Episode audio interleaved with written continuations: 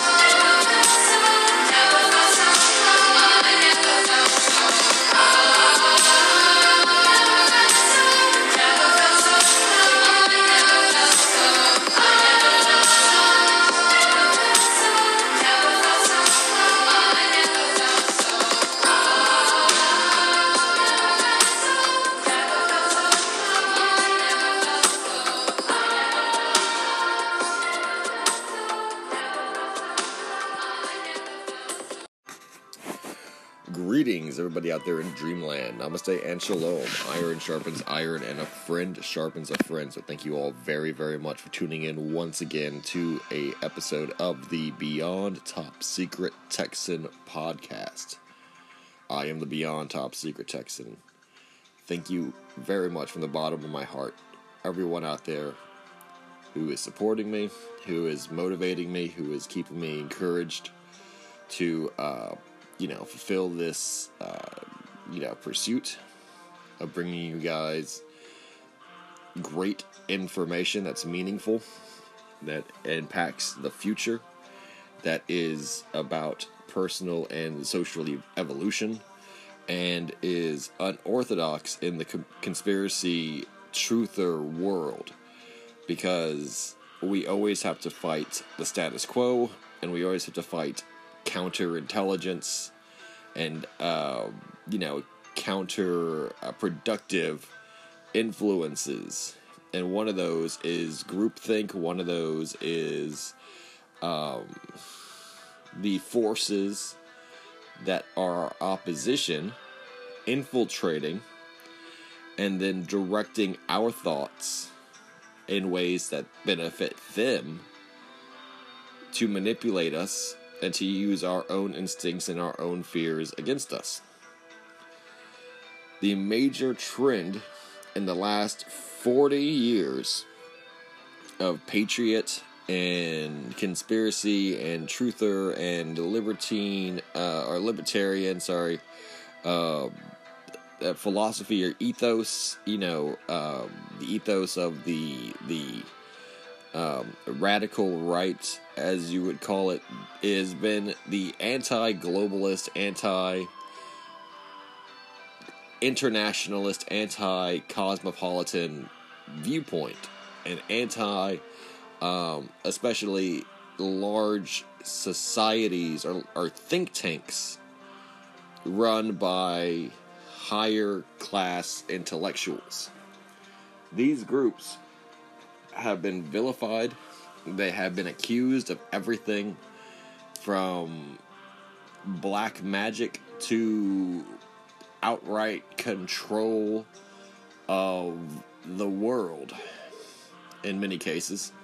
And there are various groups that have been often maligned and hated throughout the years by truthers and by um, conspiracy theorists and by uh, alternative radical uh, thinkers. It, you know, and that is, um, you know, it's it, they're all the same. They're they have basically the same traits, and those are the internationalist think tanks, uh, the Trilateral Group, the Carlyle Group, the Bilderberg Group, the Council of Foreign Affairs, uh, or Council of Foreign Relations, sorry, the CFR, um, Rockefeller Trust, Lucis Trust, uh, G8, for example, is oftentimes targeted for mass protest and uh, demonstration against. Um, you know, and, and it's it's absolutely appropriate. That's you know that is if you are opposed to them, if you are uh, idealistically opposed to these groups, there is nothing they do to compromise on their existence. So obviously, you know, you do what you think is right and you feel like how you feel is right. But the point I'm trying to make is some of these groups deserve to be researched and listened to. And they provide open source intelligence for any citizen intelligence agent for any researcher out there in the game that wishes to uh, do their own homework and to actually think for themselves. Now, of course, it's propaganda. Of course, it's their one sided propaganda to make their ideology or their idealism, um, their, their philosophies, their ethos uh, seem attractive, right? And advertise. But it, it's very, very important, though, to see it at least for what it's stating it is, and to see for or at least what they're working and like what they're admitting to. That being said, you know, rather than hating these people, I want to kind of go and highlight them and and show their at least web pages and literature um, that's easily accessible on the open net. Um, and to share that, you know, with everyone, and in, in a way of like breaking it down, interpreting it, analyzing the information, and kind of providing a perspective on it, you know, from where we come from, uh, what we've already researched and talked about, as well as including things within our you know, a thought making process our conclusion making process um, that is otherwise never included or considered too extreme or fringe for the the everyday um, you know theorist or creator or truther you know including high extraterrestrials as reality including advanced technologies which are considered science fiction but are truly science fact and are just part of these black budget programs.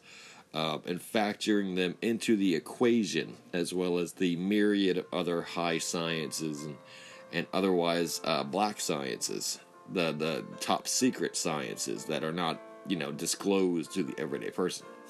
We factor all of those into the ultimate um, answers and, and, you know, critiques of approaches to everything, as well as the occult implications, reading into symbolism, etc. So we hope to provide a very unique uh, perspective, a unique analysis. Even though these things may be open source, they may be public domain. Yes, I'm just going to the Club of Rome website. Granted, you know, exactly, I'm being upfront with that. We're just going to read off the Club of Rome website. But Many people have never heard of the Club, Club of Rome. Many people don't know the implications of the Club of Rome. And many people don't have our perspective, at least our, you know, uh, angle of attack when it comes to learning and being able to learn more about what we already know. That being said, let's do it. Let's get into it. Today we're going to be reading about the Club of Rome. We're going to be jumping into it. The Club of Rome is a very fascinating group in this collection, this alliance of cabal, think tanks, and elite aristocrats, internationalists, uh, business leaders, as well as uh, futurists, technologists, Pluto, uh, plutocrats, you know, um, and, and very much just they're very obscure, but they're not because they've reached international acclaim and they've been prominent in the world's headlines since the 1970s. Now, one of the things that they did in the 1970s to get this acclaim was use computers. Yes, in the 1970s, they used computers to predict when mankind would go extinct.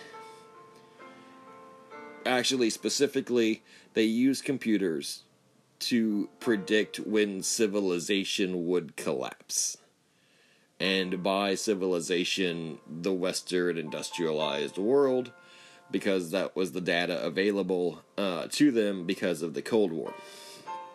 Now, this is 1974, mind you. And they predicted that in 2040, the world, basically a society, a civilization that had that existed at the time, would fall apart and collapse and grind to a halt specifically because of various factors that would reduce the quality and the um, pro, I guess you call it the mortality rate to such a degree that um, that it would absolutely uh, break apart and be unsustainable, right? Things like uh, overpopulation, actually reducing the population because of disease and because of uh, starvation, lack of resources, etc. Basically, the more people that exist, the decline in the quality of living, and the increase in diseases and famines and things like uh, man made disasters. Um, and that actually drives the population down sharply uh, after 2040 once it reaches a breaking point. Things like um, pollution, industrialized pollution, creating like such climate change factors and depopulations, regarding you know diseases, um, various different you know hypotheses and or factors that work to this hypothesis that mankind would be destroyed by 2040. So the Club of Rome has always been the sky is falling, Methuselahan, um, you know, paradox or uh, fallacy, actually, Methuselahan fallacy believing, you know, segment of the New World Order, or at least that it's been its always its mission. It's called the Club of Rome for various reasons, it's speculated. But the one I like the best is that it's the Vatican that sponsors these civilian, not attached to clergy, academics, and businessmen. Now, it's made up of roughly 300 members, and, and now this is where I start reading the wiki page and all that. So, they said this is a publicly open knowledge.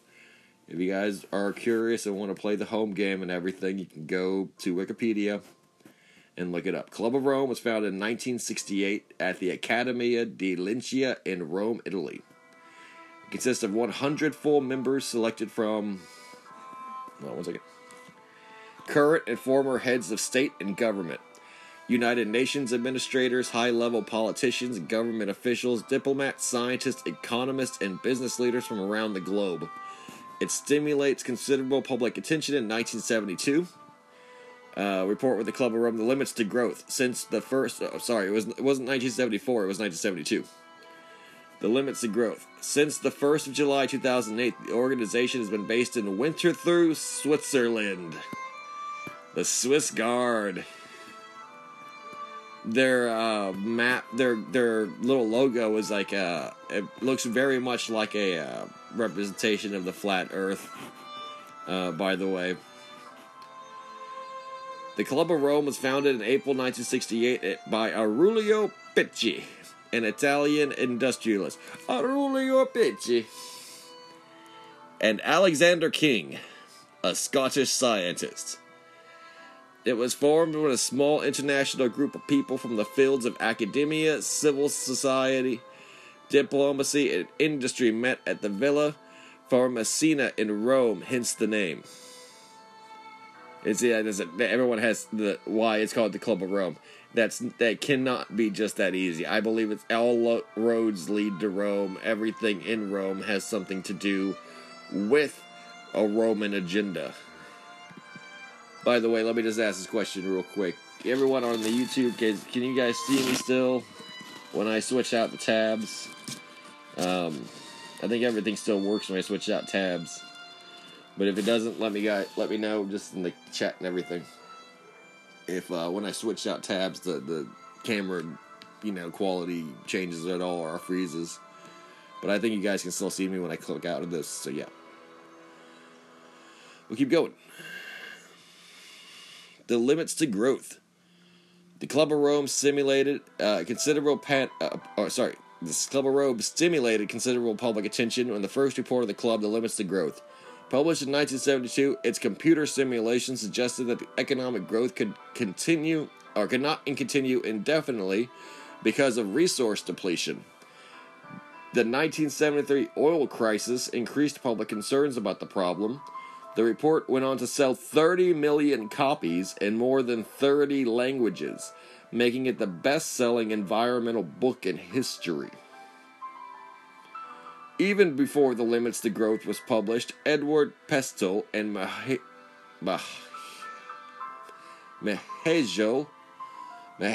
it's M I H A J L O.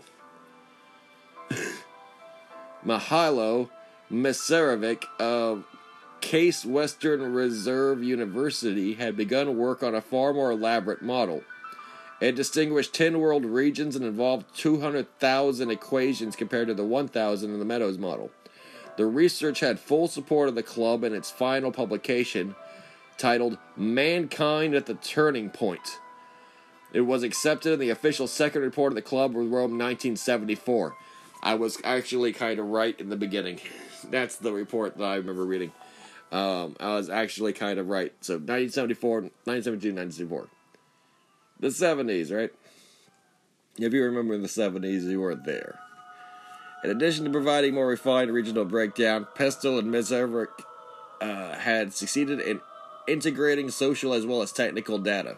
The second report revised the scenarios of the original limits to growth and gave a more optimistic prognosis for the future of the environment, noting that many of the factors involved were within human control and therefore that environmental and economic catastrophe were preventable or avoidable. In 1991, the Cub published the first Global Revolution.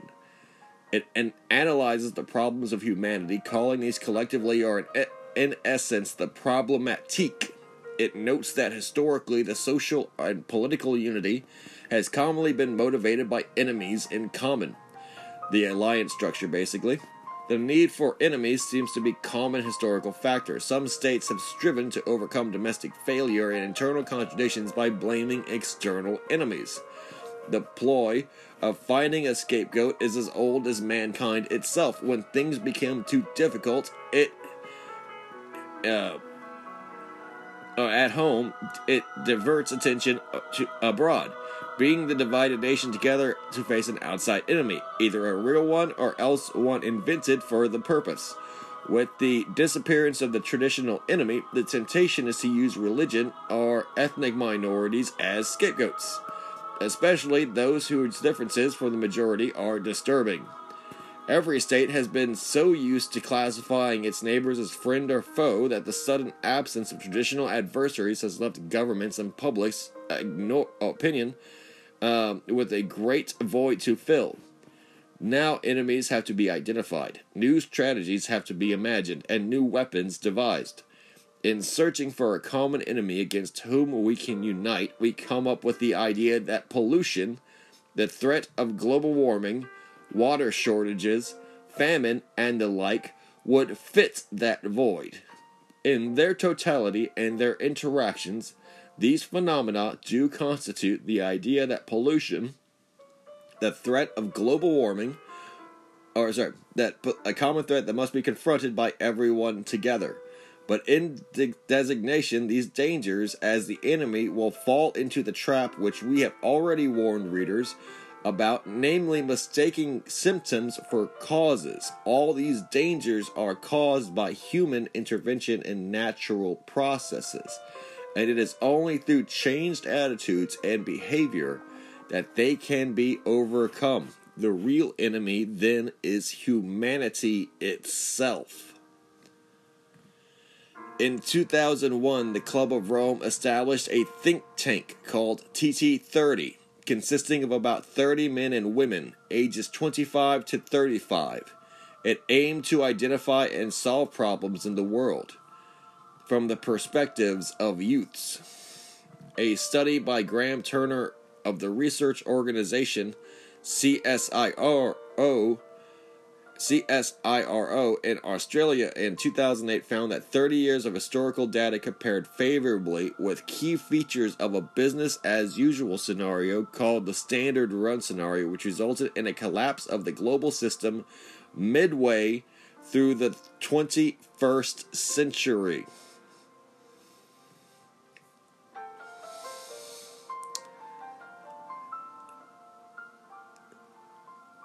And so that's basically where we are right now with the Club of Rome, with the actual development and the history, the reputation of the Club of Rome. Right? Of course, there's much more intricacies with that. There's much more of the modern day stance within climate change and the protests in Europe and everything. But basically, as we are going now into the lockdown, eh, or not like post lockdown phase, once that started to recover, the great reset now is is upon us. The Club of Rome, their message has been very consistent. You can't consider them part of this new fad of trying to seize public power by distracting the masses with a very uh, false, I guess you would call it, post Obama uh, climate warming or, or, climate change, global warming um, hysteria. You know, like the Greta Thunbergs and people like that, who honestly, by all rights, weren't alive. You know, that by honestly, by all rights, weren't alive. You know, t- to to have been swept up in the um, 9/11 era and then um, so their idea of climate change and global warming was obviously fostered by the the new because you call it more baseless and actually more hysteric fear mongering of people like Al Gore and pushed by say the Obama administration where they were telling us that the North Pole was gonna like melt and that all the glaciers were gonna melt. Well, like um, there are signs, for example, in the national parks. You know, just addressing the live stream, there are there are signs in the national parks um, that said by 2020, all the ice on the mountain will have melted. And in America, there are parks like this. In California, especially in the, the Democratic liberal states, but the federal government's control of the parks. This was the federal government putting signs up to invoke fear. But really, it was a way of spending funding that they were getting post 9 11 after the trade centers fell and after the terrorist attack uh, because the government swelled in size and even the parks were receiving kickbacks and cutbacks, but they didn't know what to do with that money. So everyone started to literally pay into and promote global warming hysteria. And like you know, like all the environmental government agencies. And this was a way for them to secure future funding and to, you know, increase their own societal importance.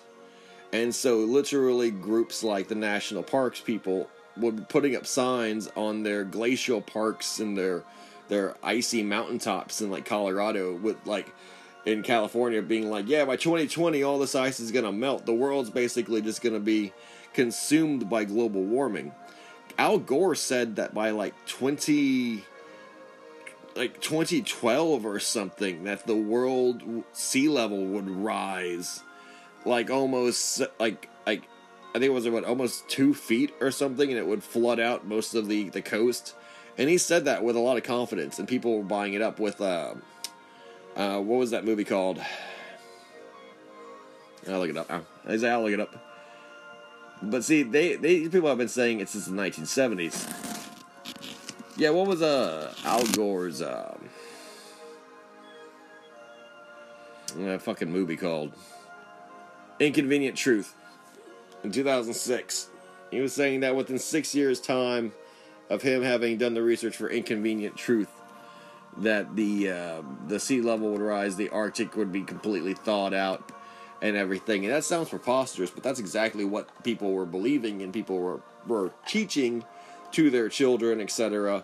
Which is why I call it the Obama administration era because it literally is people who were like influential teenagers back then were getting taught that by government funded schools that you know all the animals were going to die because it was going to get too hot and then like they were coming home and then like having existential crises and shit like exactly like having like a fucking crisis of faith because um, they were told that all the panda bears and all the polar bears would be dead in like you know their lifetimes and shit. Leonardo DiCaprio was making like fucking documentaries and shit.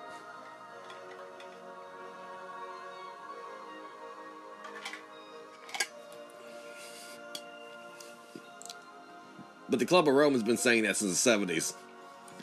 So, we'll get into it. Like we'll get into it, and this is actually a part of their.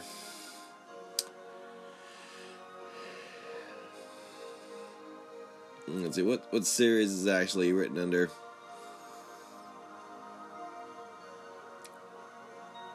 philosophy groups. I think it's under written philosophy. They're a non-profit NGO, though. Technically, they're a non-profit, non-government organization, and their base is in Winterthur, Canton, Zurich, Switzerland. So they're all fucking um, ICC'd out, right? We all know that coming in with our perspective, they're all ICC'd out because the ICC and not Waffen, their bases are in Switzerland.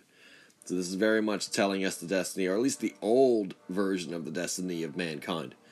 Um, I haven't got all the pieces of the puzzle yet to kind of make the big presentation, but I am going to hint that I have a great theory that the way that the world was built and set up for the last uh, hundred years was based on the Notwaffen and their expectations and models for how the human, uh, the, human beings, the human race, um, and Earth would be controlled and divided into the future, and how to maintain the secrecy. And all secrecy is the original, so, uh, um, Dark Fleet Fourth Reich uh, agenda.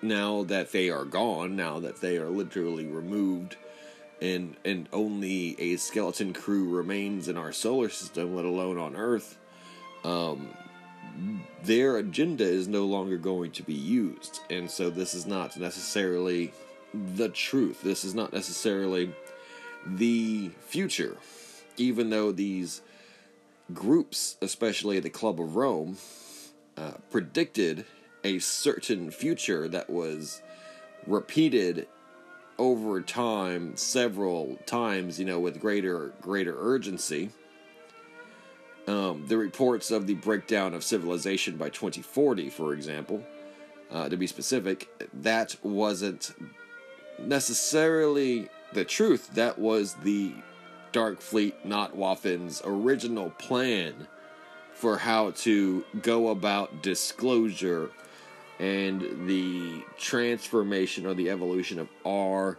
Stone Age society to a multiple species extraterrestrial based society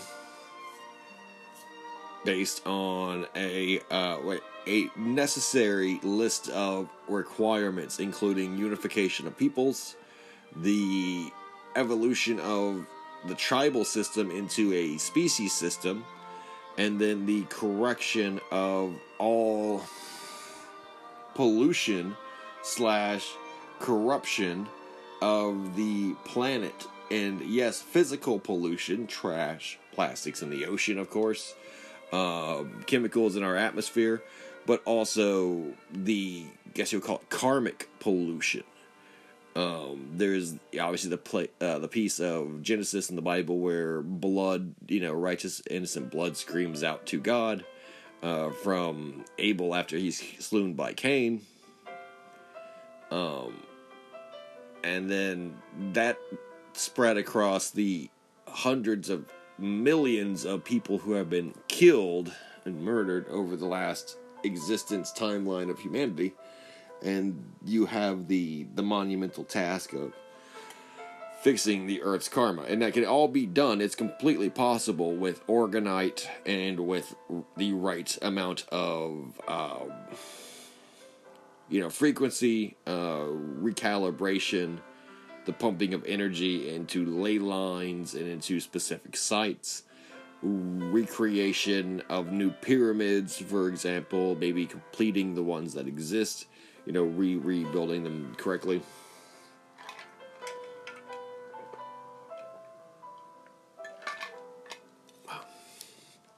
Okay, so let's get into it a little more.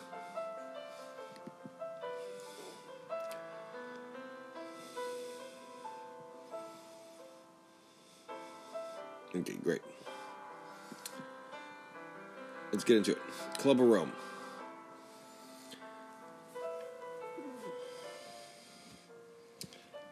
net zero is not enough. We need to build a nature positive future. Frans Timmermans' European Green Deal. I think it'd just be funny to read that in a very mean way. But it's a it's a very positive message. It's hard to argue against people who want to be selfless and altruistic even though you can be cynical and argue about the the real life ulterior motives and agendas of people and the the inherent exploitation in these systems and unfairness and the overall impact and damage it would have to traditional say middle classes around the world and everything. I get it. I get it. I get it.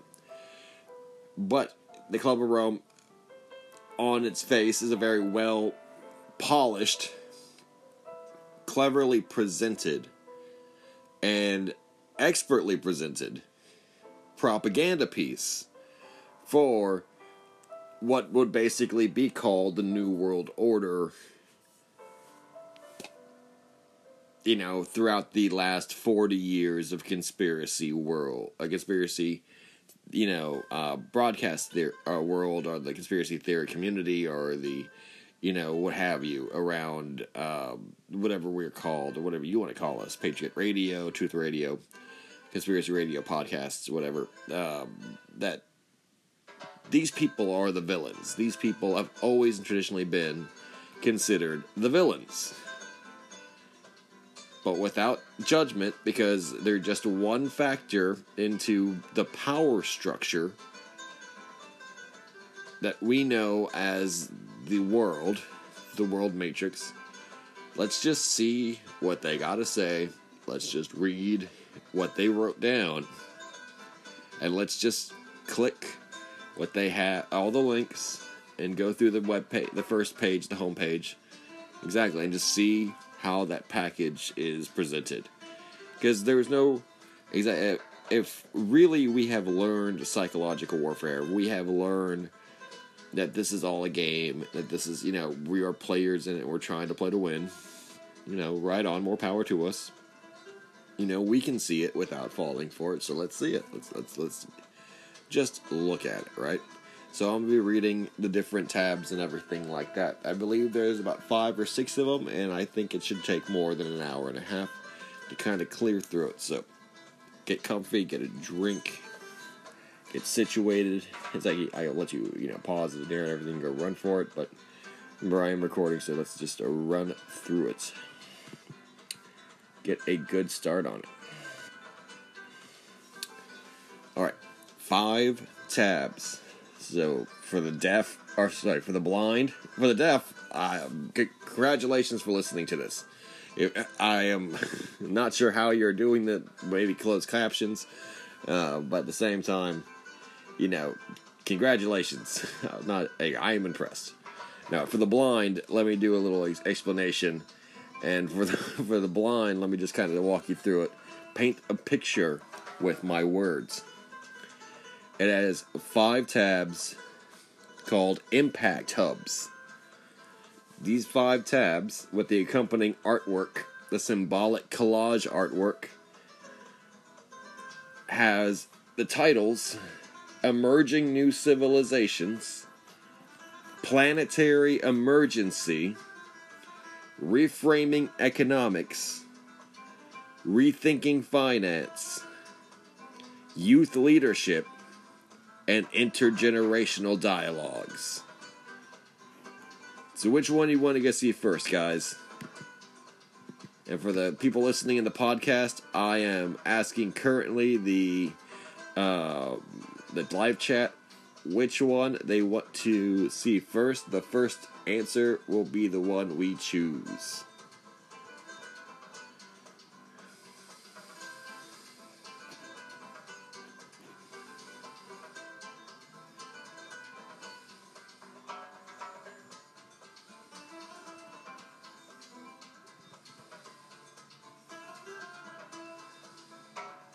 All right. We're going to do the Emerging New Civilizations tab first. Starting from the top.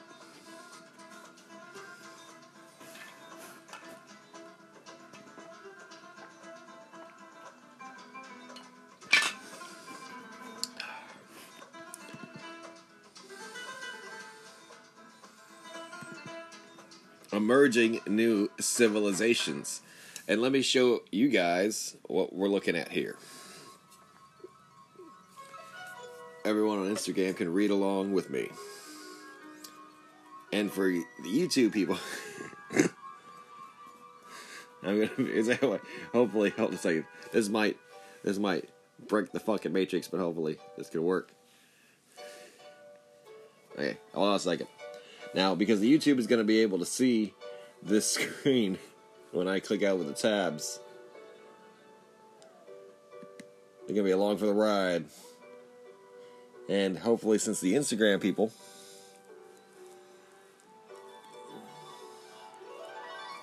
are going to be able to see along with it. You guys are watching now? Yeah, you guys are.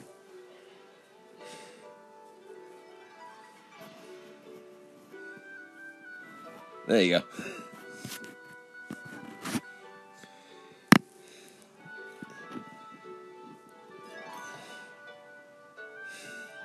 Exactly. We'll, we'll make this work. We'll make this work. No, hopefully. Nah, it's not working anymore. Okay. Well, we tried. We tried. Sorry, YouTube people. Um, once I actually figure out how to get the um, live stream software up and running where you can like watch two screens at once. I want to get that where it's like my face and there's like a little little block here or something and we can watch like the same screen and scroll through it. But I was raised by wild Amish and and thus you know have to have to learn everything from the start but you know it's it's we'll figure it out. We'll find some some service to use. But for everyone on instagram and for people watching this on instagram you're going to be able to see the website. For everyone tuning in on youtube go up on top on the live chat and here the website link uh, www.clubofrome you can follow along with me and play the home game.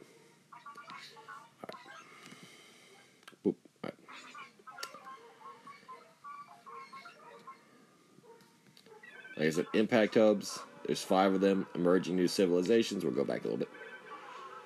There you go. Everyone's gonna be. Everyone's gonna be. No one's gonna be left behind. Like, oh, do I got anything incriminating on my board? Nope, actually not. It's catalog of UFOs, Eisenhower Treaty. Anyone ever heard of the Club of Rome live streaming homepage Club of Rome? That's nothing incriminating. So yeah. Emerging new civilizations, planetary emergency, reframing economics, rethinking finance, youth leadership, and intergenerational dialogues.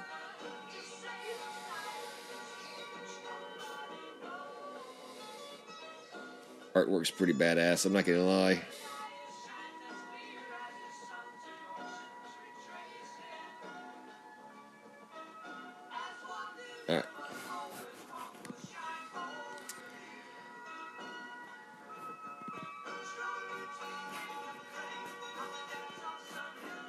Merging new civilizations.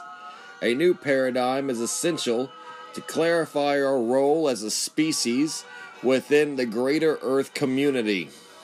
Conversations are needed to agree on core values that promote human dignity, respect for nature, and protection of the commons beyond current generations.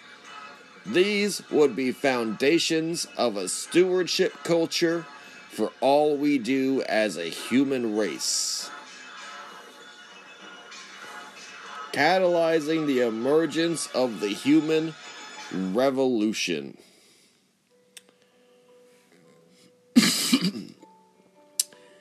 the Club of Rome is respon- uh, repositioning itself to challenge humanity to rise to its full potential and become good stewards of the Earth's limited resources. Our call is anchored in the need for a paradigm shift in our fundamental belief matrix and the complex economic, financial, social systems and underpinning our daily interactions. We are determined to identify and mobilize those already engaged in the quest for a new civilization to become a part of a network of networks to pursue this vision. Um, a lot of the flack I've gotten in my presentations and in the Beyond Top Secret Texan um, interviews with other podcasts, uh, for example, Generation Z, especially, a lot of my haters and people who are the paid shills that try to attack me say my language is too, you know, New World Order, New Agey, and everything, and it's absolutely par for course when you speak with educated, you know, intellectuals of means and uh, persuasions because that's the language literally people are talking in now. If you go to any one of these UN meeting conferences, United Nations conferences, or anything like that, the people are using terms like new civilization, like breakaway civilization, like Earth, um, you know, like Earth and and you know, uh, world based, global based societies. You know, digital societies, uh, economically reformed societies. You know, well, I mean, it's just one of those things where it's like, you know, you, you speak in terms that real politicians and real world leaders are speaking in, and everyone calls you crazy because they're programmed to believe that that is like in the truth community, you know, like they think you're the enemy. They think you're like a spy because you're using appropriate the emerging new civilizations initiative, the ENCI.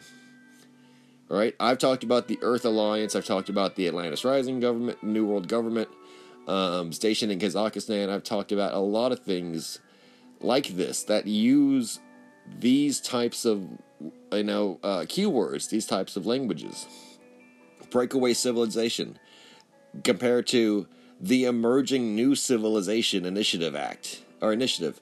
Like that's basically the same thing. The breakaway civilization and the Emerging New Civilizations Initiative.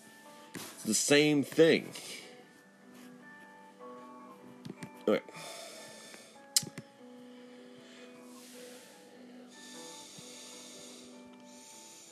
It the Emerging New Civilizations Initiative has commenced the reimagination a reimagining of narratives about Africa and most of the world to challenge the dominant narratives of the universality and Afro pessimism. The ENCI has also developed the ideas elaborated in the Learning New Ways of Becoming Human discussion paper and a call for mutual learning across geographies, cultures, and generations. ENCI initiated conversation with many individuals and organizations willing to engage in new processes towards global equity for a healthy biosphere. The initiative explored how the transformative potential of learning for collective action could be liberated. Some clear responses have emerged. Many different threads of knowledge are required at the same time. Ubuntu, Tao, and indigenous worldviews are as necessary as the life inspired elements of modern sciences such as cybernetics, complexity thinking, or evolutionary biology.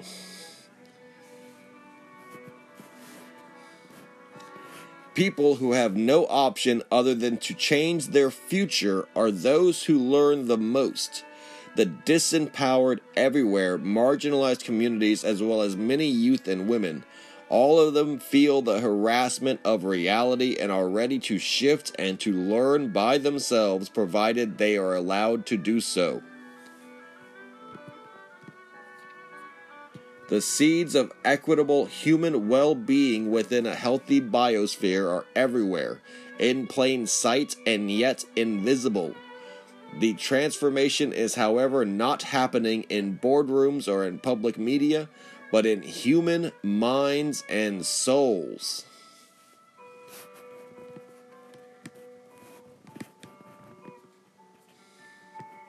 On these grounds, ENCI has started a program of activities called the Fifth Element Life of Learning, Learning for Life as an invitation to collectively dig into these matters and address a difficult question. If the silent melody of our reconciliation with life is already there, how do we make it audible to everybody?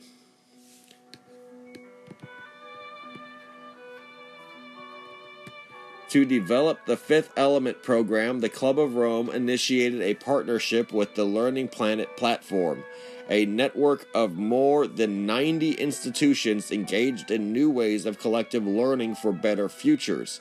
Several learning circles have been created, including the Ubuntu one, to learn from and with Africa.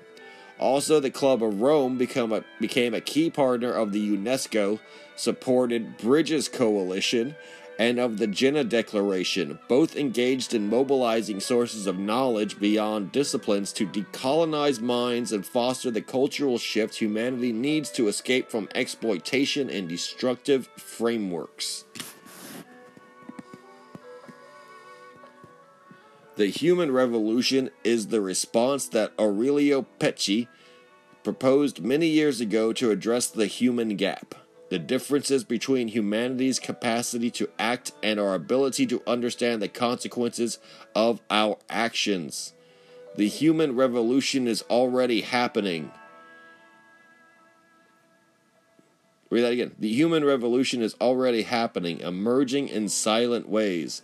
The ENCI's mission is to open people's eyes and contribute to its realization in a way that is deeply respectful of the human condition and symbiosis with life at large.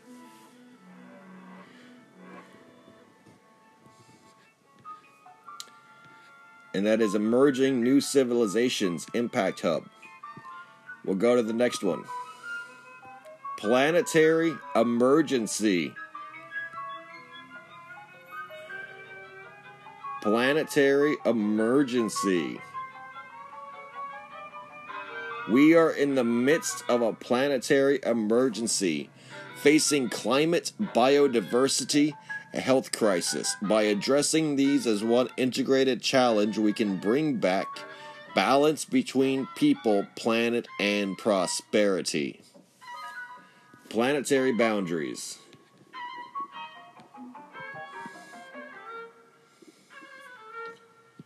The Climate Planetary Emergency Impact Hub aims to ensure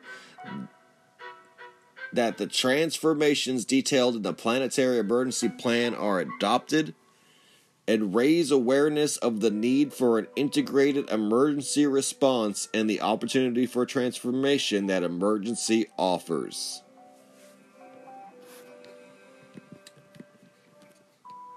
First published in 2019, the Planetary Emergency Plan provides a set of key policy levers to address the cross cutting challenges of climate change, the biodiversity loss, and human health and well being. Through implementing these actions, we can emerge from emergency and ensure long term resilience and well being within our planetary boundaries.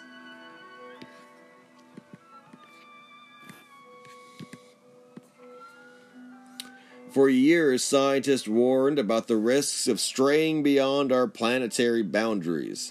The Limits to Growth report issued the first warning about unsubstantiated human activity on our planet 50 years ago.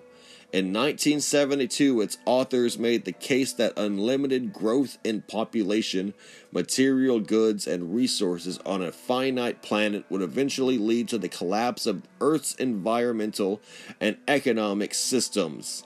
Yet it was only in 2020 that the public at large experienced the real impact of the encroachment of humanity on those limits through a zoonotic disease called COVID 19.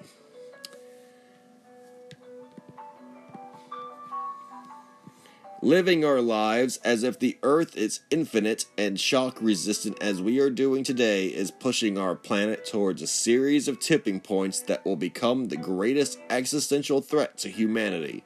Decades of exponential consumption and population growth have come to imperil the Earth's climate and life support systems while reinforcing social and economic inequalities globally.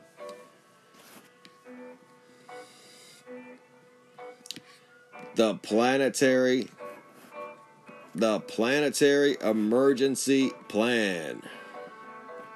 Hold on a. There you go. Hey. Sorry, technical difficulties there. this kind of idea. Bro, there you go.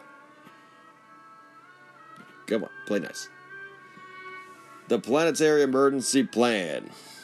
Too often, interconnected crises are viewed in silos when there is an urgent need to address them as one integrated challenge. The Planetary Emergency Plan, which was drafted in partnership with the Potsdam Institute for Climate Impact Research, the PIK, aims to do just that. First published in 2019, the Planetary Emergency Plan provides a set of key policy. Oh, sorry. Wait, no, that's the one I was reading. Yeah, you're right. Sorry, I thought I was reading that twice. First published in 2019, the Planetary Emergency Plan provides a key set of policy levers to address the cross. No, I did read that, right? Yeah, I did.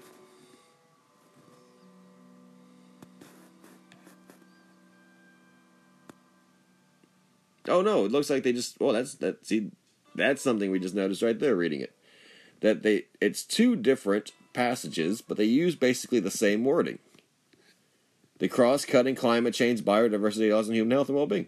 The plan outlines a vast, yeah, it's right there, and then it's right here on again on top. Yeah, that's that's exact same wording. So it really is kind of a copy paste thing. But yeah, I guess that is that's really what they want us to focus on, I guess. So we'll read that again as it bears repeating. The first published in 2019, the Planetary Emergency Plan provides a set of key policy levers to address the cross cutting challenges of climate change, biodiversity loss,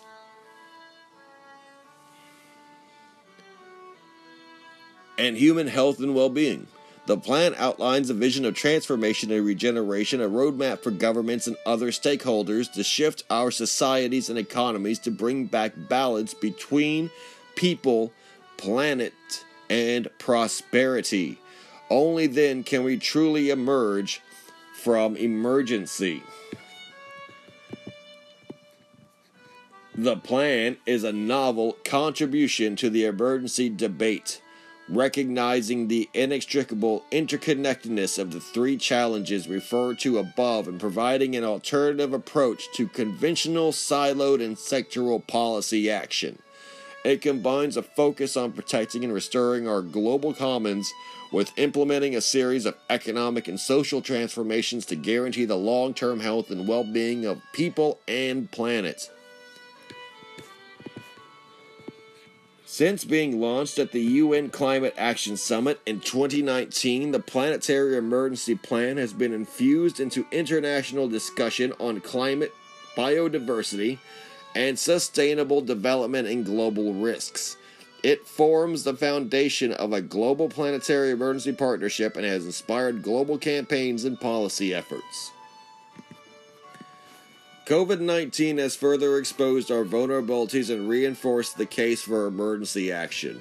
Therefore, the Planetary Emergency Plan 2.0 accurately reflects the convergence of three urgent crises climate, biodiversity, and health, and guides the work of the Planetary Emergency Partnership post COVID. The Planetary Emergency Partnership.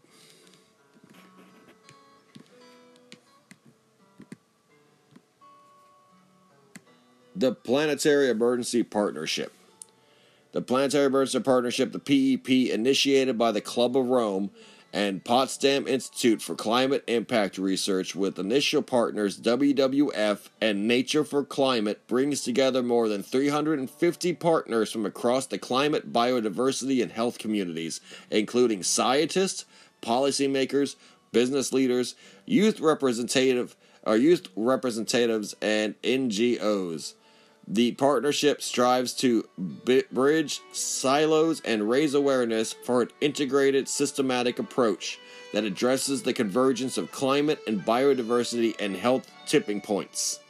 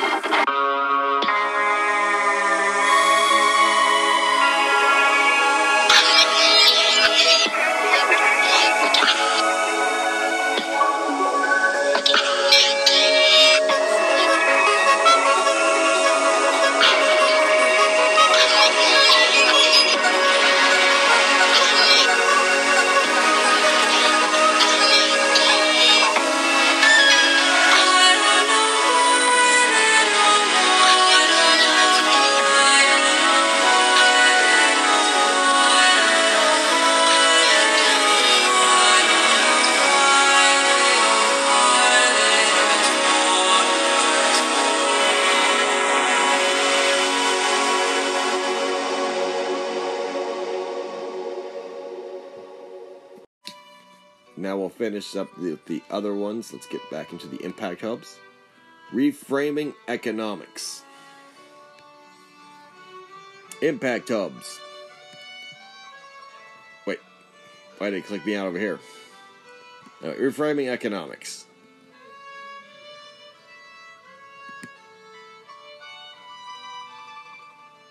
It's a going.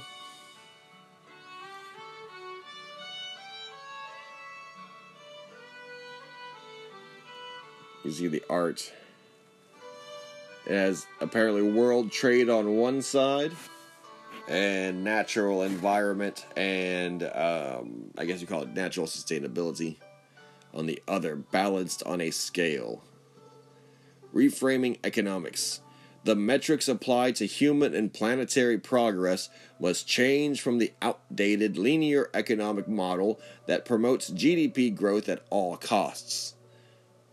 The economic systems needs a greater focus on economic, social, and environmental well-being, recognizing a balance between people, prosperity, and planetary boundaries. Beyond GDP. The objectives of the Reframing Economics Impact Hub are to push for the exploration of economic thinking that promotes the well being of people and the planet to ensure a reversal of crucial ecosystems, climate, and social tipping points created by, the human- by humanity's thirst for economic growth. Advocate for a shift from the current system, which is based on fundamentally flawed economic theory and indicators promoting a growth centric philosophy as stated by the American politician Robert Kennedy in his speech on Beyond GDP in 1968. The gross national product does not allow. Sorry, it might make it easier for you guys if I highlight it. Allow for the health of our children, the quality of their education, or the joy of their play. It does not include the beauty of our poetry, or the strength of our marriages, the intelligence of our public debate, or the integrity of the public official. It measures neither our wits near, nor our courage, neither our wisdom nor our learning, neither our compassion nor our devotion to our country. It measures everything in short except that which makes life worthwhile. Almost 50 years have passed since the launch of the Limits of Growth report by the Club of Rome. Its key message was that a combination of resource depletion and pollution, if unchecked, would ultimately bring the global economy down. This is the situation today. Meeting the Sustainable Development Goals within planetary boundaries. Earth for All is an international initiative to accelerate the systems changes we need for an equitable future on a finite planet. Combining the best available sciences with new economic thinking, Earth for All is designed to identify the transformations we need to create prosperity for all. Earth for All is initiated by the Club of Rome, the Potsdam Institute for Climate Impact Research, the Stockholm Resilience Center, and the Norwegian Business School. It builds on the legacies of the Limits to Growth and the Planetary Boundaries frameworks. Earth for All will publish a major report in advance of the Stockholm Plus 50 Summit. The report will focus on transformational economies and five essential policy turnarounds to achieve the UN Sustainable Development Goals within planetary boundaries. The Transforming Economics. The Transformational Economics Commission aims to provide decision makers with insights on how to protect the interests of people and the planet prepare for future crises, and build resilience, and transform our societies, economies, and our relationships with the planet. Previous Club of Rome reports have highlighted the need for transformative action, providing pathways and urgent actions that are required. The Transformational Economic Commission will take this further and analyze the economic and financial paradigm shifts necessary to ensure the adoption and implementation of these actions across different geographies.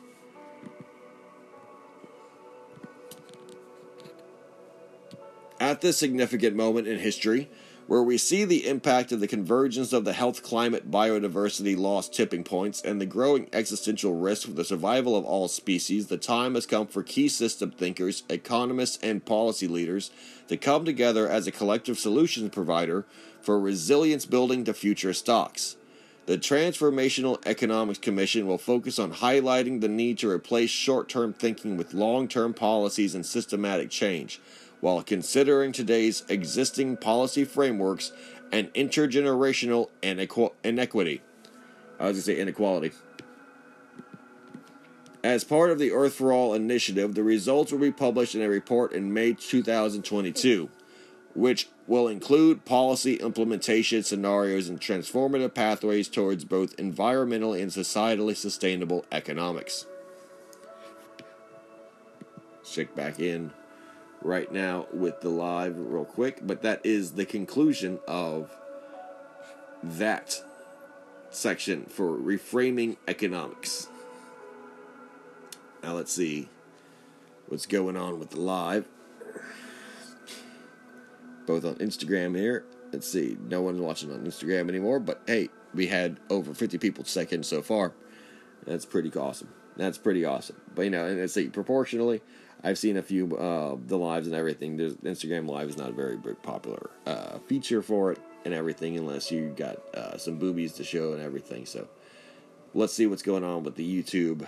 Exactly. Hopefully, this is just for my fans who wish to watch these lives, but maybe don't want to use YouTube, maybe prefer Instagram. So this uploads it and it saves it on the page. So it's always nice to have archives and backups and everything, different perspectives. So, Instagram Live in the hand, YouTube streaming right now. And let's jump, start reading the live and everything real quick before we jump into the last two uh, tabs. And then our little opinion and everything, and then, our, then our the conclusion.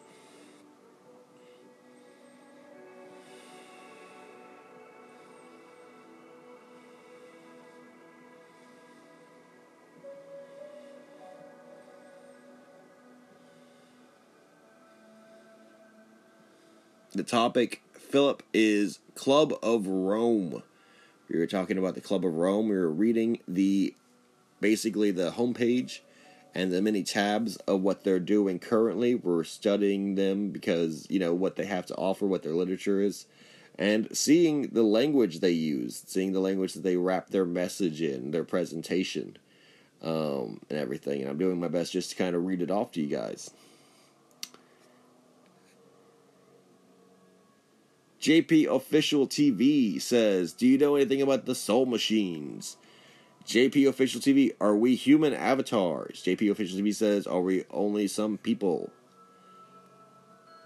He said, we like to keep our comments uh, relevant to the to the thought processes, the thought train, and everything that we're currently on. So we are currently on the Club of Rome and other societies of the, I say called the New World Order, that is the Earth Alliance, that is a, a globalist uh, species, human positive, planetary, you know, forward uh, group of thinking and everything.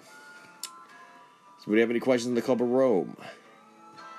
But I just want to read that out loud because I want people to see the kind of questions I get on my chats. And I want people who are listening right now to join me in my future chats and advanced chats. Join me live while they happen. I post uh, with very little like uh, warning, but I generally post in the afternoons or evenings, sometimes nights, Monday, Wednesday, Friday. Now I know this is Thursday. I know this is Thursday. So, but Monday, Wednesday, Friday, I had an interview yesterday for a podcast uh, and basically introducing myself to um, incredible people, incredible uh, colleagues in the field um, international colleagues. Uh, and so, a la, uh, um, a la Raw TV and um, Creative Society, uh, those those were uh, the channels that I was speaking to. I was speaking to Oris and his crew, and absolutely will post those links and everything on my pages. But Wednesday, uh, yesterday, which was I believe the 9th, February 9th, I did record, just not for the Beyond Top Secret Texan channel, but I did record. So Monday, Wednesdays, Fridays, I'm typically recording. I'm typically typically going to go live. I'm typically going to, um, you know, basically present Monday, Wednesdays, and Fridays, either on mine or through somebody else's. Today, making up for lost time. So if I'm on another podcast or on another channel, um, you know, for booking and everything like that, they booked me. They they wanted me to be uh, on their show. Then I will make up for that day with a solo show, either you know whenever I can, as soon as available, right? But I will make up for those. But I promise at least three solo shows a week. Um, plus the the booking and everything. So let's get back to it. I don't think I have any questions on the chat right now. Really, that are related to this. sounds like you're reading some Agenda 21 manifesto. Um, well, yes, it is basically uh, the the Club of Rome. The Club of Rome is one of these think tanks, one of these um, high society intellectual think tanks that has contact and connection with higher level information, literally above top secret, beyond top secret information. The way they commit their think tanks, the way they commit their the way they commit their uh, decision making pattern uh, process is based on information that's Agenda 21, Globe uh, G8, basically, you know, project of the 21st century. And the Club of Rome is definitely the think tank. They said for 50 years, since 1972, they've been using computer models to direct the future of the Western world. And absolutely, they've been uh, very influential in deciding how we've gone about promotion of global warming, climate change itself, let alone the ideas of how to correct it, which is another aspect of this. I would like to go into that once I read all of them that they have plans and methods to correct every single thing that they are pointing out. It's incredible the Club of Rome is doing. So let's see. What is running the planet needs to be wiped out with a righteous fury? Not necessarily. I don't think that's really the case that we would always need to presume or assume that what is currently running the world is evil we are currently able to identify and separate evil cabals, evil groups, evil coalitions, and societies, but only because of the goodness of an overwhelming majority of the world as it is and the systems that exist, which are ultimately just traditional systems. Really, the so the problem is not with who's controlling the world, but with mankind itself. It's a very uh, tricky situation, and people are saying that you have to change the mankind or an evil of the world and then change something that's truly unique to mankind, like uh, Lathe of Heaven, for example, Ursula like K. Le Guin you know that the the narrative uh, fiction where the dreamer can change reality and is manipulated by a well-meaning uh, but you know neoliberal type academic who works for the state and is actually symbolic of this type of neoliberal state control. And one of the things that he tasks him with doing is ending racism right? And and the way they end racism is by um, by making everybody gray. Everybody's skin color gets erased, and they become this this shade of gray. And yes, you can say that's like a monkey paw, be careful what you wish for type scenario. But absolutely, that's the world that we live in. It's a very much be careful what you wish for scenario.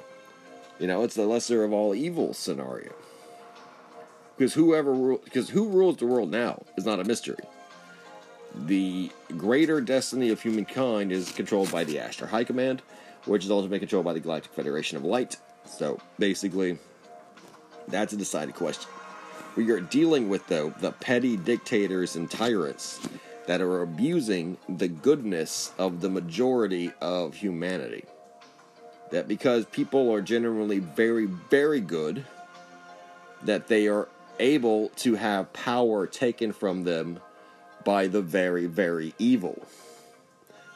Example um, because you are good, you will clean up a mess, right? If you come in contact with a spill or with litter, pollution, you will pick it up and you will clean it up, right? You will improve your environment regardless of the situation because that is the right thing to do. You don't have foolish pride. You will, you know, swallow your pride. You will remain dignified and, you know, you will clean a mess when you see it, right? Doesn't matter who you hit it, you just don't want there to be a mess. You're good in that way. You're you're divine in that way, right? Very good, very good person, very good heart. Evil people will use that fact that you are good and you will clean the mess to never clean a mess themselves. They will then build their entire image and ego and try to abuse you by making you feel bad that you are cleaning a mess that they caused, exploiting the fact that you will not pass it up because you are good, and that they will not work for that because they are evil, and that you, because you are good, you know, can't change your nature, and they, because they are bad, can kind of, um, and they're in their mindset exploit you. They're harming themselves. They're damning themselves karmically.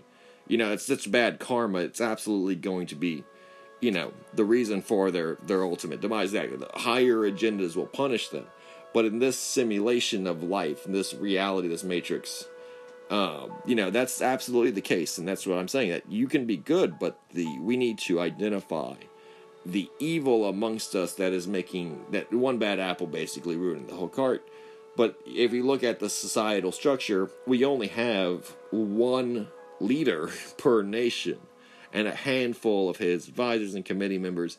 The companies only have the few leaders, and all the employees are the exploited, etc., etc., etc. Yeah, see, like all the governments are evil, correct. But for example, yeah, the governments are made of the people. So are all the people evil? And if you say, for example, invaded a nation and because you considered that the government evil, would you kill a baby because they were part of that society, they're part of that state? And then, of course, if you're saying no because only leaders would cause fights like that, well, then uh, who gets to be the leader if not people who are members of the government, tribes of the government, families, people, right? Individuals. You know, and it's because that the people are mostly good that their leaders actually can become incredibly evil. it's one of those weird, weird uh, catch 22s because then they'll use those good people to benefit to become stronger. Um, see, America, for example, and its great work ethic, the great Protestant American work ethic, uh, that was used by people to build the world's largest war machine, the United States military, which is the world's largest empire.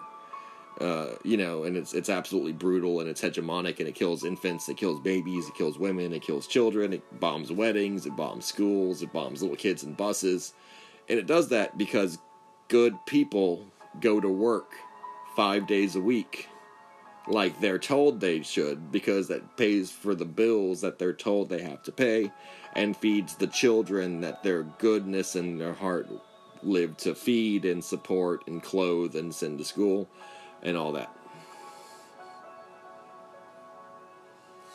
It's it's absolutely one of those things.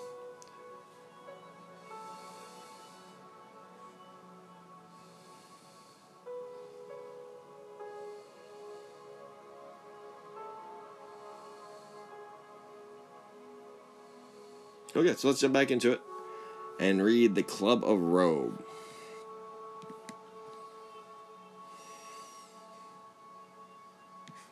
We just read the reframing economies. We've read emerging new civilizations. We read planetary emergency. We read reframing economies. Now we're going to read rethinking finance. Rethinking finance. the artwork's pretty dope. I, you know, everyone listening on the podcast, definitely check out the live stream that I recorded for this episode on Instagram when you get a chance. Uh, ironically, the people on that the Instagram is the least viewed of the three options I'm going to be having now. This podcast will probably be the most viewed, um, and it has no visuals. And the YouTube stream will be the middle viewed, and it's a combination of nothing and just you know abstract, abstract behind the scenes stuff which I think is pretty cool, at least on that perspective. It is actually like filming me film and record it exactly like and just for the fans at home and everything like i'm recording and and trying to get everything down. Like exactly like i'm doing my reading and then trying to like film the, the the screen right here and it's like balancing it all out. Damn like the jerry lewis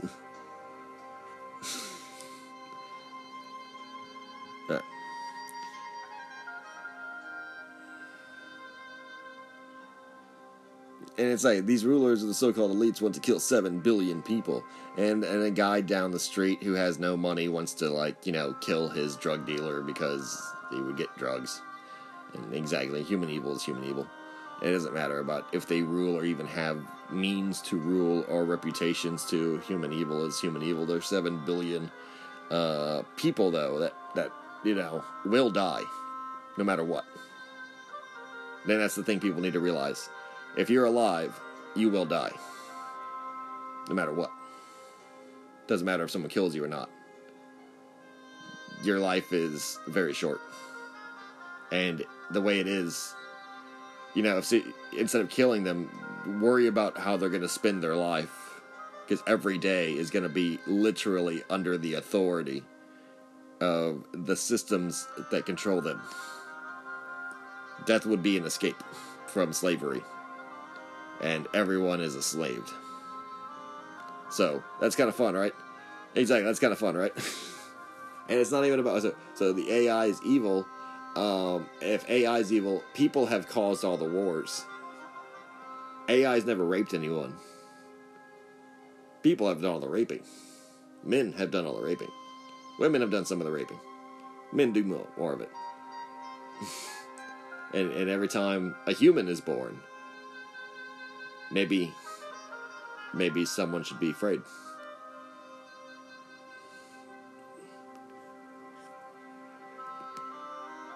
Man made horrors beyond our imagination. Where all of man's imagined horrors are because of men. If literally you don't believe in extraterrestrials, if you don't believe in ghosts, if you don't believe in cryptids or or, or monsters, then there's only been men. And men are the only thing that exists, the only intelligence that exists. If you think everything I've said is wrong, then men, you know, are truly the root of all evil. All men, all people.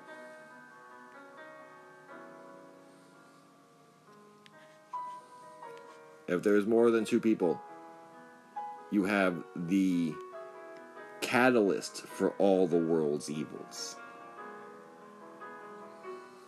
the eternal waltz.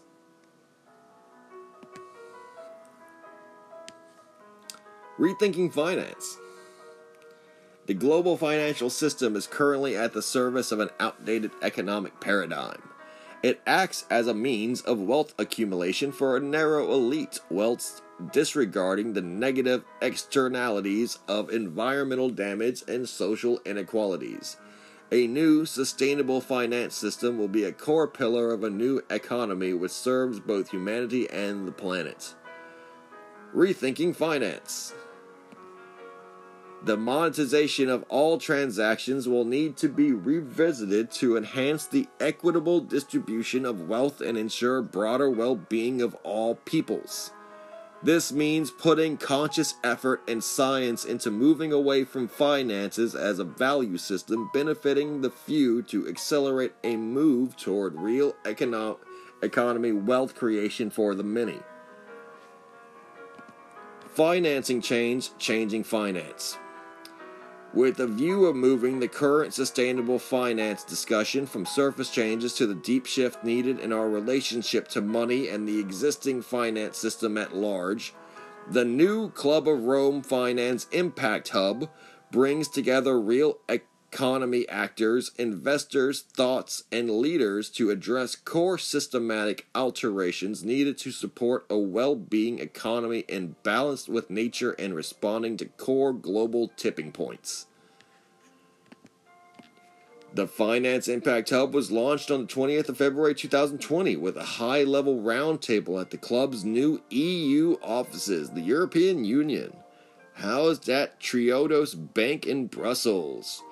It convened officials with the European institutions, the EIB, the ECB, the central banks, impact investors, finance institutions, foundations, academics, and members of the Club of Rome. Its primary objective was to explore key areas of the change in existing leverage points and commence a co creating partnership with Community of Champions. The spirit of the new finance hub is anchored in the seminal report of the Club of Rome. The Limits to Growth 1972, where calls were made for a deep system shift away from conventional finance models to one at the services of the people, planet, prosperity. A series of publications since have continued to call for this shift. In particular, the Club of Rome's Climate and Planetary Emergency Plans, published in September 2019, calling for a decade of action that will enable the necessary change in systems to ensure long term environmental and social sustainability. Impact Hubs.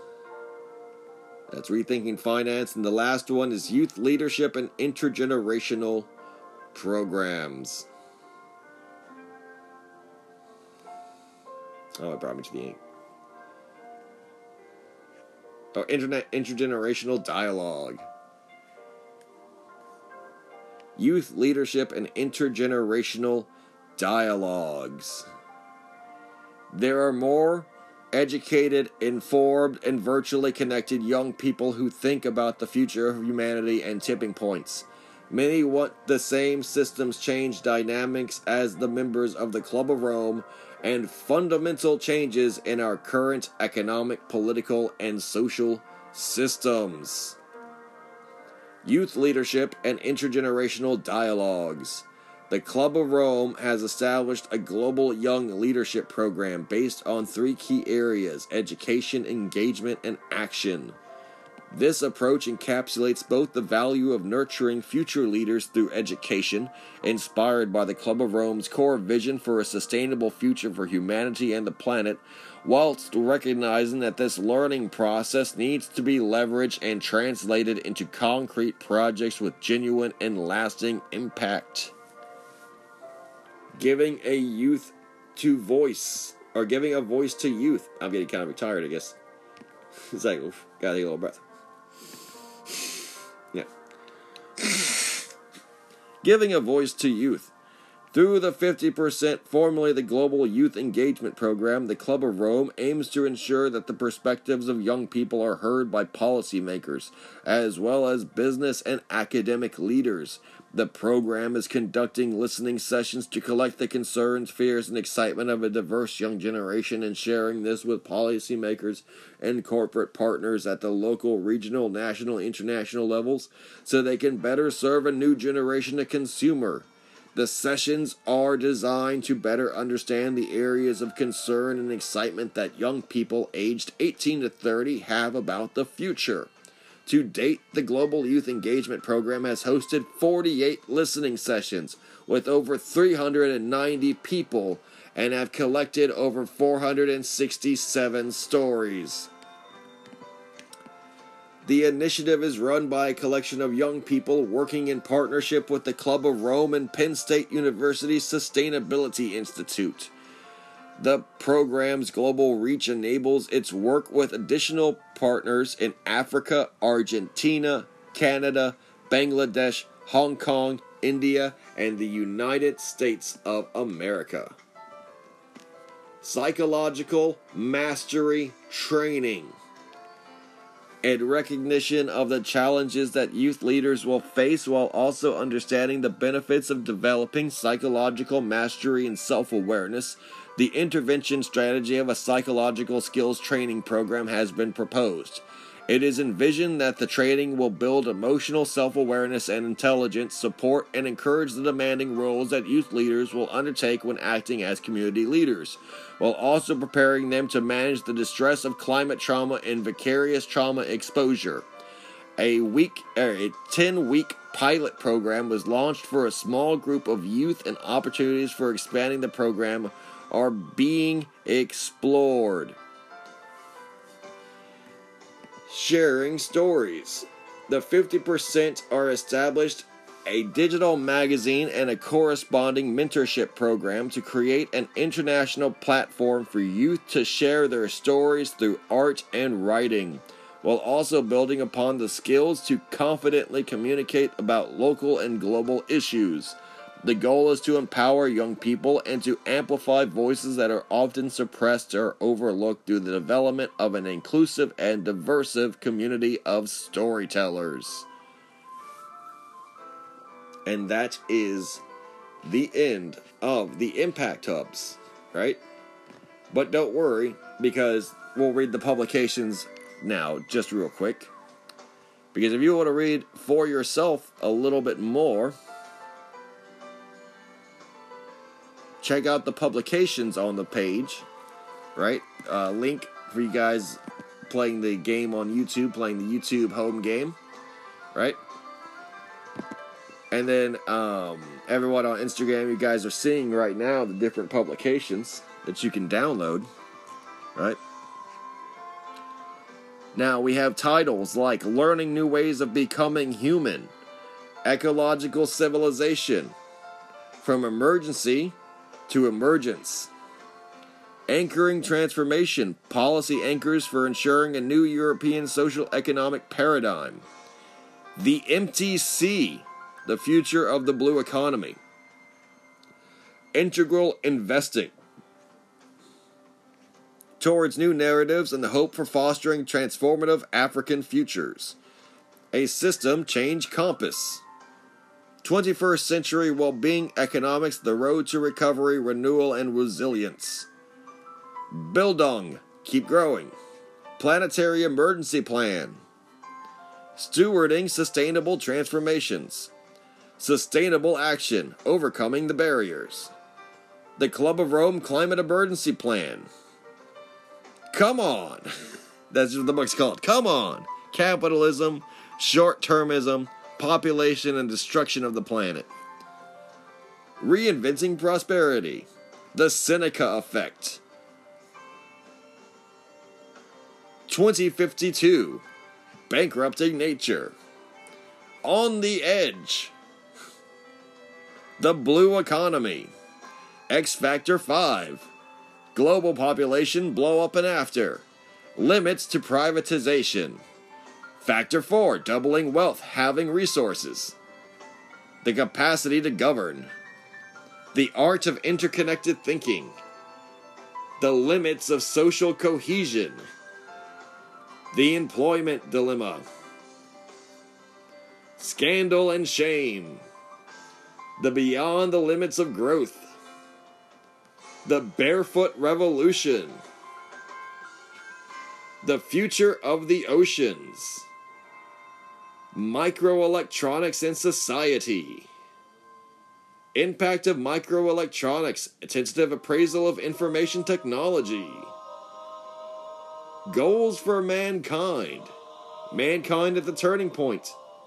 Reshaping the international order. And more.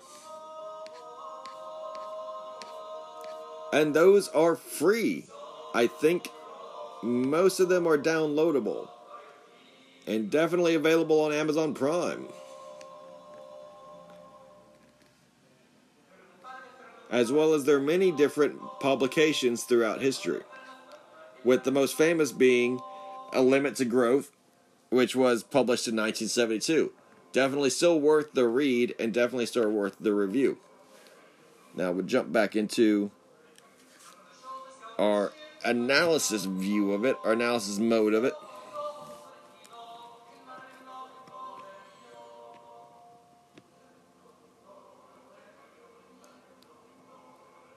Just to kind of address the YouTube chat here, Ryu Gonkev says, Terminator by AI, Terminated sucks. And and I don't know if that's a really, uh, I think that's a criticism of the Terminator movies. If that means Terminated by an AI would suck. Absolutely, but terminated by a human being such as a Chinese doctor when you're the third baby being born in a family without the proper license, and they just, you know, uh, get you. I mean, because of the two child policy uh, the one child policy. I meant that that is absolutely a thing, and that's not AI based at all. That's that was humans who made that policy. Humans did that.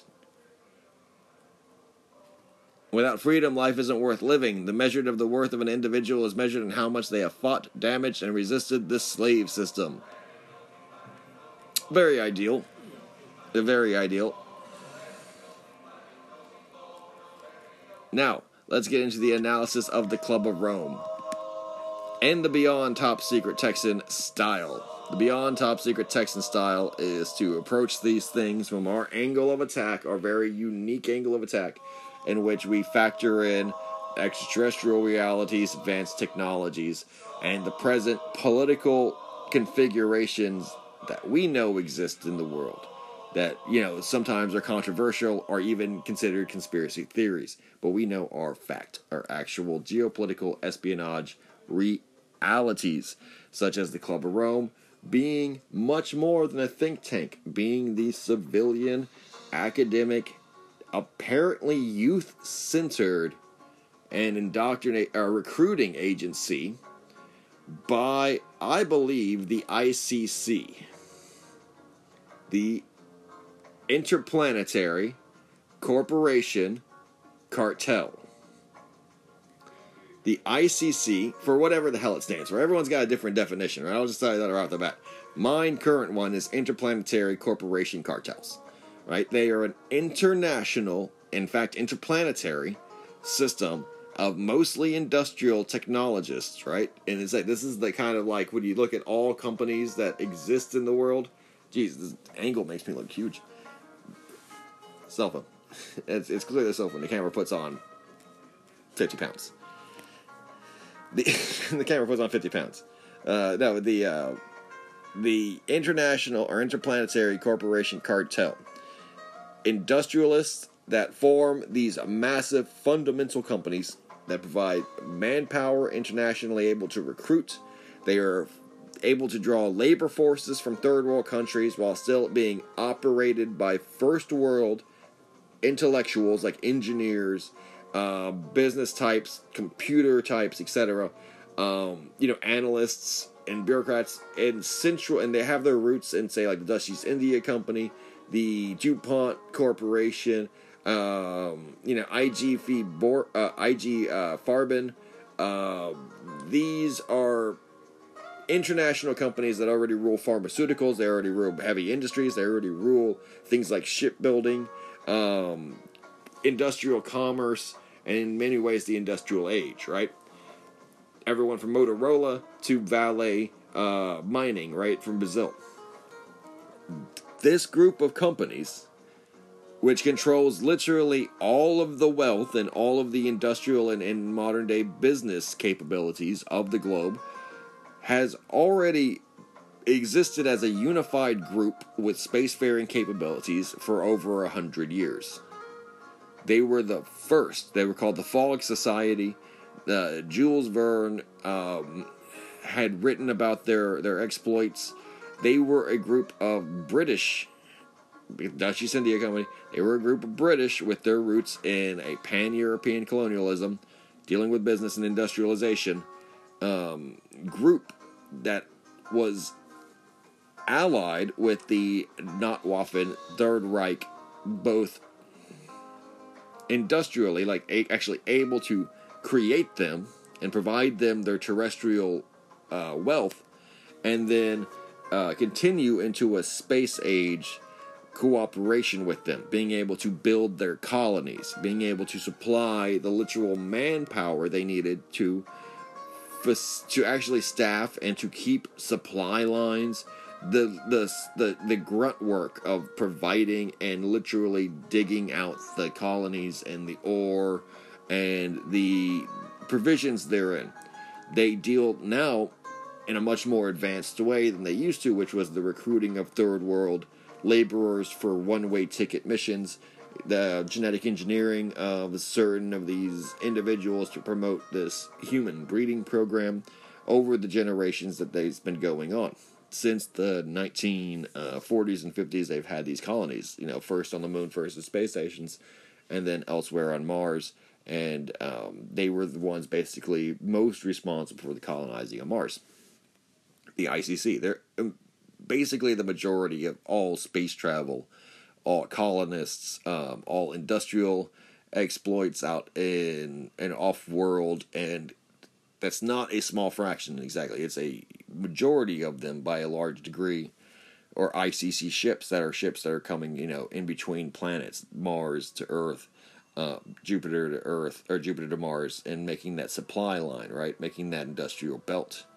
Um, most of the colonies are operated by ICC. Most of the colonists are provided by the ICC's cloning programs, uh, genetic engineering programs. Like I said, now they're operating much more advanced. They're using human cloning, they're using uh, CRISPR technologies, bioengineering um, to supply their needs, as well as automation, robotics. They have, by treaty, very little in the capacity for military.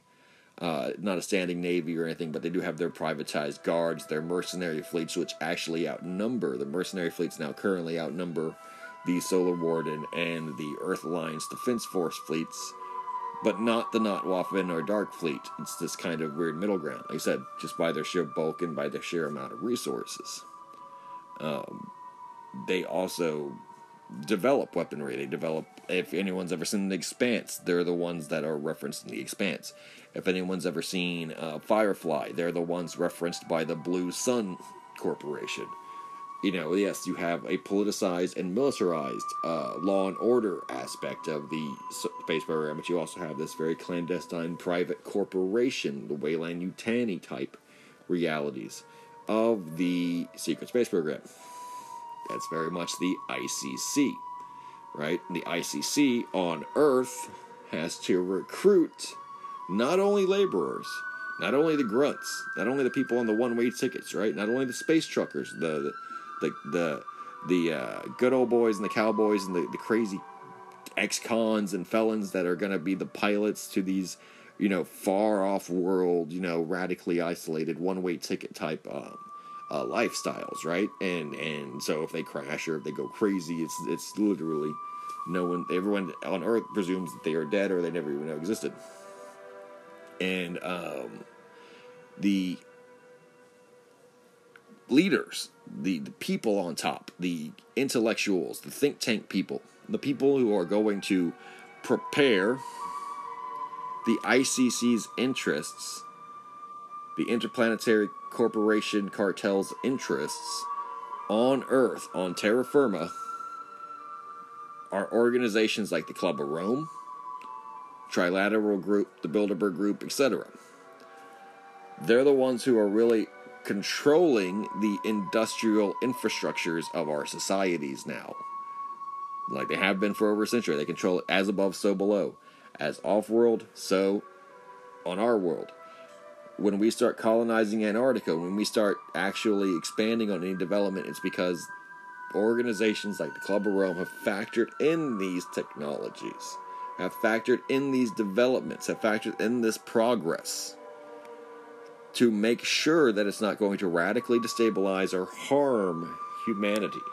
For as much as the truth community and its classic momentum and creational psyop has been to educate people to be reactionary, to fear, and to resist, all international, specifically all European contributions and uh, authority in these matters, right? To literally be, to use the American people to be a Taliban level society when it comes to social progress, being violently opposed to it and zealously um, fighting to kind of prevent it, prevent it from happening, right? Because it would, I don't know, diminish some kind of mental image of the world's power structure with the United States as always being universally on top and ethically always correct and ethically, you know, untouchable or undjudgeable. The Club of Rome, because it's putting Africa forward, because it's putting the third world nations forward, the BRICS nations forward, because it's thinking about things like the limitations of capitalization and privatization and monetization of these natural resources, which America, the United States, ultimately depends on and has depended on since its first days as a economic empire, as an imperialist empire, right? Manifest destiny, etc. These are anti-American thoughts, and the whole thing is yes, they are educating and radicalizing populations to be peacefully revolutionaries, to be peacefully the enemies of the United States model, the enemies of capitalism, to be peacefully the generation to transition based on the experiences and the perspectives and the abilities of these BRICS nation populations. The world from corporate, Rockefeller controlled, domestic slavery and the corporate dictatorship system that we have been kidnapped by, and that the Club of Rome is really actually the good guy. This is a very black pilled, very deep cut, very Marianas Trench level of the iceberg when it comes to the truth, when it comes to this genre of discussion. That the New World Order, the people who make it up, the, the organizations like the Trilateral Commission, like the Club of Rome, are benevolent and they actually have our best interests in mind and they are our best hope at finding some kind of material salvation in this lifetime, some kind of return to utopia, some kind of reversal of the damages done to our environment, to our natural environment, to our world, and to our social world, to our human environment, to our literally our own mental health and our own mental image of what it means to be human, what it means to see even yourself in the mirror. By verbalizing, by being able to express these future ideals that prioritize balance, that prioritize a sense of egoless ambition. Yes, it's anti American. Yes, it's anti capitalist. But it's not anti freedom. But it's not anti humanitarian. It's not anti life. And anti life is how people should start looking at what is good versus what is evil. That there is an anti God equation to things, there's an anti life equation to things. And anyone who focuses on an anti life agenda at the very end of it, whether it be, you know, um, radical revolution, uh, pro abortion, uh, pro war, pro death, pro destruction, pro ending of human life right? Ending of systems. We want to break it down, we want to burn it down. You know, the mostly peaceful, mostly peaceful protesting that, that everyone was doing this last like five years. You know, since 2014, since like the Ferguson riots, it's been like the attitude And I was someone like that. You know, I was swept away into war. I was actually volunteered to be in the Navy and joined and actually engaged in active duty warfare. I was a part of a lot of campaigns. I understand anti life. I understand that there's a passionate but a counter force, an anti God force inside people. That's not a creative force, it's an anti life force. It's dark energy, it's dark side. And as far as I can tell through my research and everything, as much as people want to hate the Club of Rome, it's it's a pro-life, pro-futurist, pro-solution, pro-peaceful solution, pro-pacifist solution, pro-diplomatic solution. It's something that really has opened my eyes to even people like Bill Cooper and people like you know, definitely people fucking like Alex Jones and shit. You know? But people like Bill Cooper, the sacred cows of conspiracies, and truth and patriot radio. You know, the old timers, the old truthers. And that people rallied around him only because he was able to channel into their fears and into their paranoias to exploit their superstitions, to be able to get some leverage psychologically, but never to provide life. He was very much anti life in that equation, too. He really was. I, I, I, will say it, too. That's one of my more controversial opinions, but I'm standing in my truth 2022. And one of my truths is that Bill Cooper was a dark energy, dark sided individual.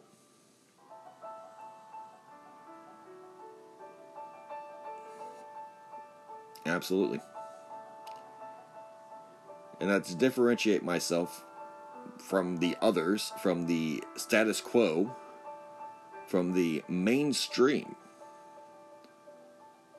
You know, I will go on right now and say that I am actually looking forward to a future that the Club of Rome is helping to make.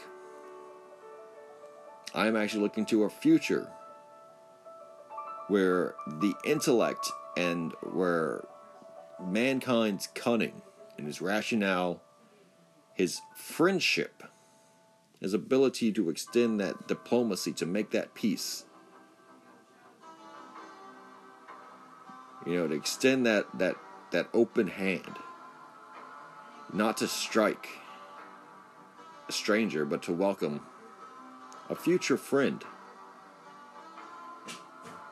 You know, and to think about the planet, to think about non human life forms, to think about our futures in the moment, in the present, to not be absorbed by the past, and to not be absorbed or, or afraid or worried or concerned about the opinions, but the results, the actions that make us human beings. Is that will redefine us? Currently, what defines us is everything wrong and everything ill with people. What do you hate is what they they they ask you. It's what and and you know they might ask you what do you like if they're trying to get to know you. But nowadays, people are asking you, what do you hate? What are you against? The anti life. And now, what makes you human? What makes you you? What makes you important? But also, how does that synergize and augment and help out others? And, you know, like, it, it gives a lot of dignity to the working man. It gives a lot of dignity to the everyday person, the real people. And it takes away the authority, the false authority that, like I said, would classically be considered capitalist, would classically be considered American, the landowner, the the business, you know, middle management goon, the CEO, the suit, the tie the politician, because it puts the power in the voters' hands, it puts the power in the people's hands rather than the leader's hands. And a leader then is not a leader, but the people, people being led. They switch the momentum, they switch the decision momentum, where it's their will being done, not them doing the will of the leader. Once you correct the fundamental issues that we have begun to identify what should be our best nature with, and confusing good with evil and evil with good. Once we clarify that, once we get that very clear across every single strata of society, then you would see such radical evolution.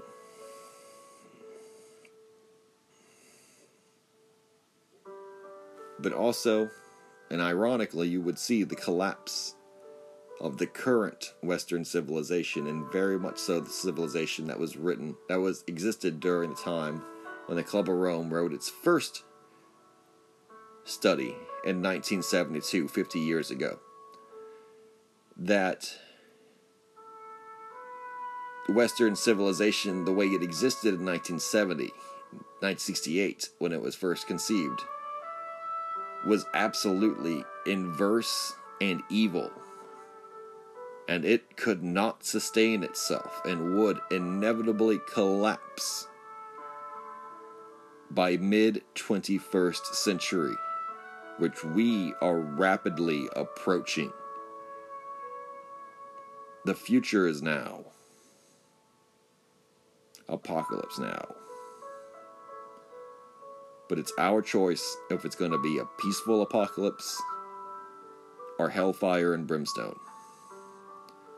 And it's our choice that when that hellfire and brimstone starts to rain, that we're on the side of the saved and not on the side of those that are going to suffer. The blood will rise to the height of the horse's bridle as more than the sands of the seas of the earth array themselves against the return of our Lord, the commander of the heavenly hosts. It's absolutely written and absolutely will come to pass. But the world that survives and the world that's saved for afterwards, a closer walk with the Good Shepherd, will be a society that has these values and virtues as told from the Club of Rome.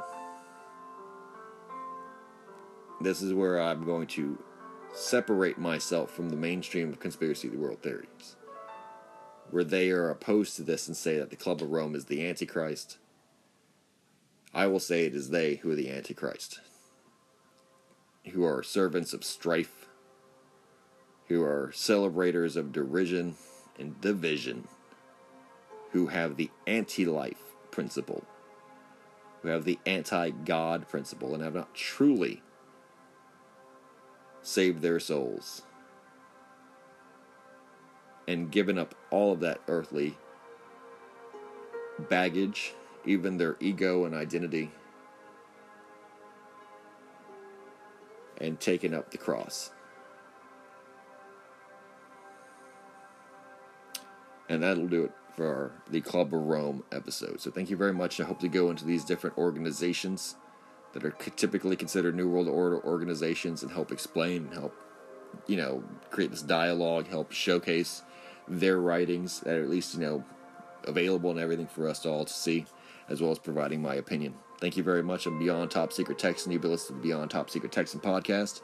Thank you all very much. Uh, people who support me on Patreon, patreon.com slash Beyond Top Secret Texan. I have a new uh, homepage, podpage.com slash Beyond Top Secret Texan. So it's podpage Beyond Top Secret Texan homepage for the podcast. One site has all the new episodes that are uploaded on the public domain. Available on Spotify, iHeartRadio, Apple Podcast, all the different casts, all the different break uh, podcast platforms and everything. I'm online everywhere. Thank you very much for supporting me. Those that do choose to support me know that I also got merch. New merch store, Beyond Top Secret Texan merchandise. Just search that up, whatever engine you prefer, and it will bring you up on the page. Thank you very much for uh, checking that out, and feel free to buy a t-shirt or a hoodie. Help support me in the long run. Thank you very much. Namaste and shalom. Iron sharpens iron. A friend sharpens a friend. Been the Beyond Top Secret Texan. You listen to Beyond Top Secret Texan podcast. God bless you and your families. Peace out.